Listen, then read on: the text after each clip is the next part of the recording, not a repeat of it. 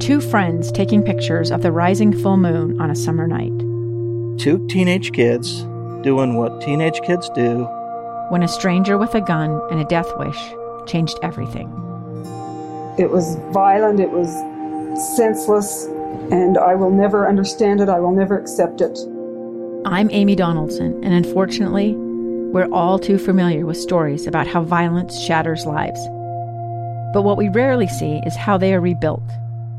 In a new podcast, The Letter, we relive tragedy, but only so we can hear the rest of the story the struggle to reclaim lives, the realities of grief, and the possibilities of forgiveness. I believe in miracles. Sometimes I thought, there are no miracles. Yeah, there are, and this is a big one.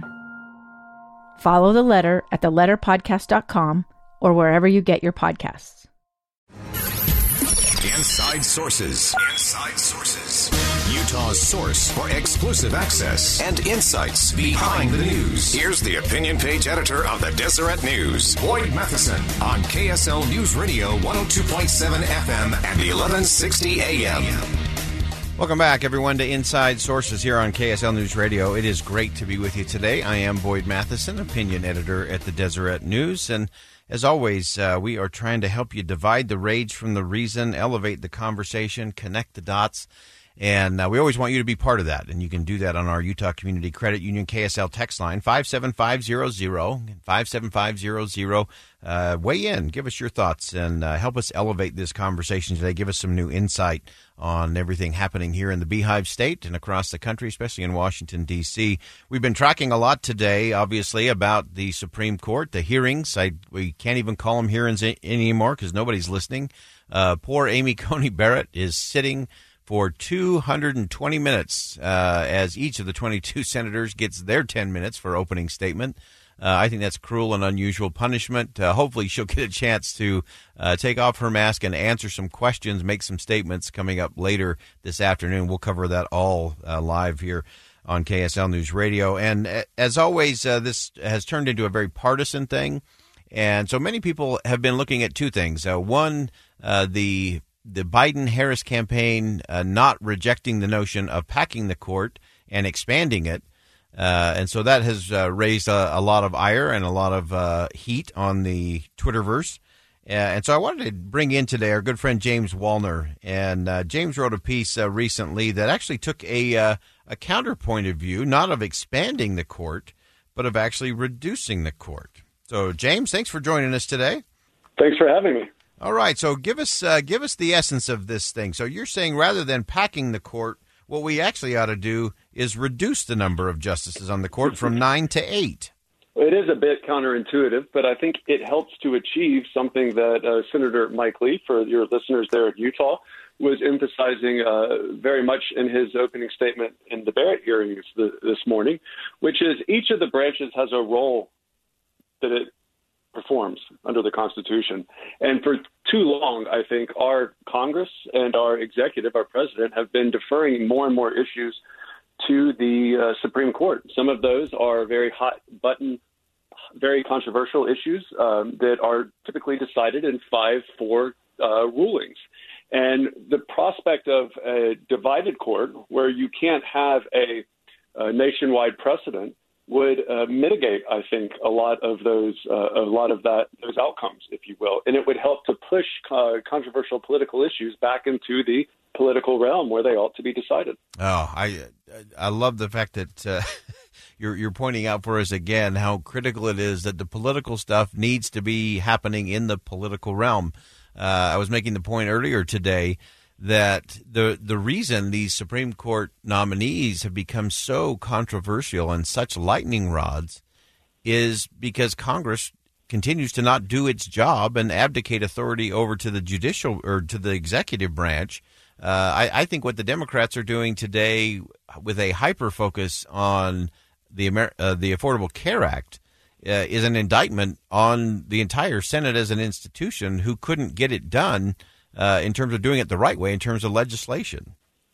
I think that's absolutely right. You would, if you just turned on the uh, turned on the television and you started watching, you would think you were watching a hearing on the Affordable Care Act. And the fact that we have senators litigating the future of a major public policy uh, by indire- indirectly in a, in a confirmation hearing for a Supreme Court justice, I think illustrates how just broken this system is. And this is no way for a nation, uh, you know, a government of law is not men to make to make law. It's just not, it doesn't work this way. I mean, it's it's so so dysfunctional. Yeah, and I, I think the uh, I, remember hearing uh, Justice Gorsuch uh, one time here uh, down at BYU. He spoke, uh, and he was talking about how you know a nation of 320 million uh, should not let nine people in black robes uh, make law or make those kinds of decisions. And uh, I, I think he was actually right on that. Yes, and unfortunately, the court has a very important role to play under our Constitution, and we need it to play that role. But as Congress continually refuses to, to adjudicate the concerns of the American people, whether they be liberal or, or conservative, Democrat or Republican. As long as they refuse to adjudicate those concerns, we can expect these uh, Supreme Court hearings and confirmation processes to get more and more intense and more and more controversial. And I think ultimately the, the tragedy in all of this is that the court ultimately is going to lose the legitimacy that it currently has in the eyes of the American people, not for any fault of its own but because our elected representatives can't do the job for which we elected them. Yeah, and that's the, the, to me that's the the real tragedy of all of this. And is it an is it a signal or is it an indication uh, from the Democrats on the Judiciary Committee? Uh, the fact that they started these hearings and they already had their you know posters of people who had been negatively impacted you know health care wise or who would be devastated by changes to the American uh, uh CARES Act. Uh, are they signaling there that they know there's just not going to be any change in terms of the process and the vote relating uh, to Justice Barrett, and so they're just going to try to exact some political uh, points from it to try to scare the American people into at least voting Democratic in November uh, to maybe give them the House and the, and the Senate? Is that is that what they're signaling there? That certainly appears to be the case, but I think two points are important here. One, uh, Democrats continually attack Republicans and, and Republican nominees for, you know, especially Barrett, for their perceived position on uh, abortion and Roe v. Wade, in saying that you have prejudged the outcome of this case. When in reality, what they're doing right now in the Judiciary Committee is the is the same thing. It's just the other side of the coin. They're saying, you know, unless you prejudge this case on Obamacare, you know, we can't vote for you which is the exact same thing so far as I can tell. And as far as the larger process goes, what's interesting to me is that no senators seem to have forgotten a very elementary fact, which is debates are decided not at the beginning of a process, but at the end of a process. And Democrats appear to have, you know, declared defeat in this, and Republicans have appeared to be, have declared victory. And I think both are premature. We have, uh, you know, a process in front of us. The American people will have their opinions informed by what happens and senators can use the rules as leverage to help shape the opinions of the American people and potentially shape the outcome of the process. Yeah, and it, appears to me that, uh, as you said, there everyone's kind of locked in where they're going to be.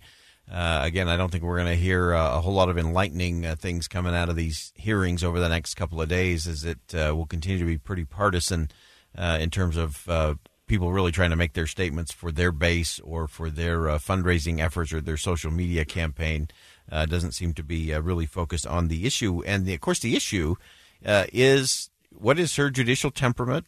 Uh, what is her approach? Uh, because the the interesting thing is that, that, with the Democrats going so heavy on Obamacare as the central point of all of this, uh, they're actually saying, "Well, you, you'll be willing to do what conservative justice appointed by George W. Bush."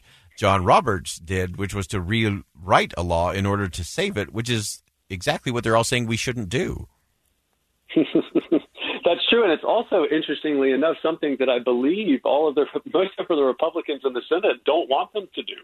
Uh, do not want them to do. You know, the last time Obamacare was before the Supreme Court, was uh, you know King v. Burwell, and it was whether or not the subsidies should stay in place. And at the time, the Republican senators were debating how best to reinstate the subsidies after the court they expected struck them down. That always struck me as an odd thing because why would a Republican Party that wants to repeal Obamacare save Obamacare after the court strikes down the subsidies. And I think that illustrates the, the difficulty we saw in 2017 with the party uh, on this issue. It can't repeal the law legislatively because it doesn't want to. And I think many of the people there would would not relish this law returning to Congress and they having to legislate on it if the court in fact strikes it down. Yeah, that's fascinating. Just fascinating stuff. Final question for you, James, before we let you go. Uh, so the other interesting thing to me, as again we look at how this is being framed, uh, it seems to me that uh, Justice Barrett is going to have a fairly easy line to go down, especially as it relates to the Affordable Care Act. Uh, in that her answer is is pretty straightforward in terms of you know my job is to listen to the case and then follow the law and the Constitution in interpreting it, not based on my own belief, but what on the law and the Constitution dictate. Uh, should she not just put that on uh, auto repeat and just keep saying that for this whole hearing? That's that's certainly what I would do if I were in her shoes, and what I think most people expect judges and nominees to do. And that, I think, shows you the weakness of the Democratic strategy, which in a single sentence, um, Justice Barrett can neutralize this issue and, and put it away. And Republicans aren't exactly jumping up and down to bring it back up themselves either. And I think that just shows you how uh, how much the Democrats have already accepted defeat in this, and I think are really looking more towards the election on November 3rd. And, and while they may lose the seat, they're trying to win these seats in the Senate of the members who vote for her. Yeah, well, great analysis as always, James Wallner from uh, K, uh, excuse me, K Street, R Street. I, I, would never put you on K Street, James, just so you know. uh, but I always appreciate your insight there, and uh, we'll have you back in real soon as we break down the Supreme Court hearings. Thanks for joining us. Thanks for having me. All right, again, that's James Wallner. We'll go ahead and step aside for our final break. When we come back, we're going to talk about Twitter for a minute, and we're going to talk about the lost art of nuance. Stay with us. We'll be right back. Two years ago, Americans watched in horror as a crisis unfolded at the Kabul airport. There's desperation and anguish. More than 80,000 Afghans have since arrived in America, but this story is still unfolding. I'm Andrea Martin. In my new podcast, Stranger Becomes Neighbor, we'll find out what happens to these new arrivals in our communities. Who would help our newest neighbors? Follow us at kslpodcast.com, Apple Podcasts, or anywhere else you listen.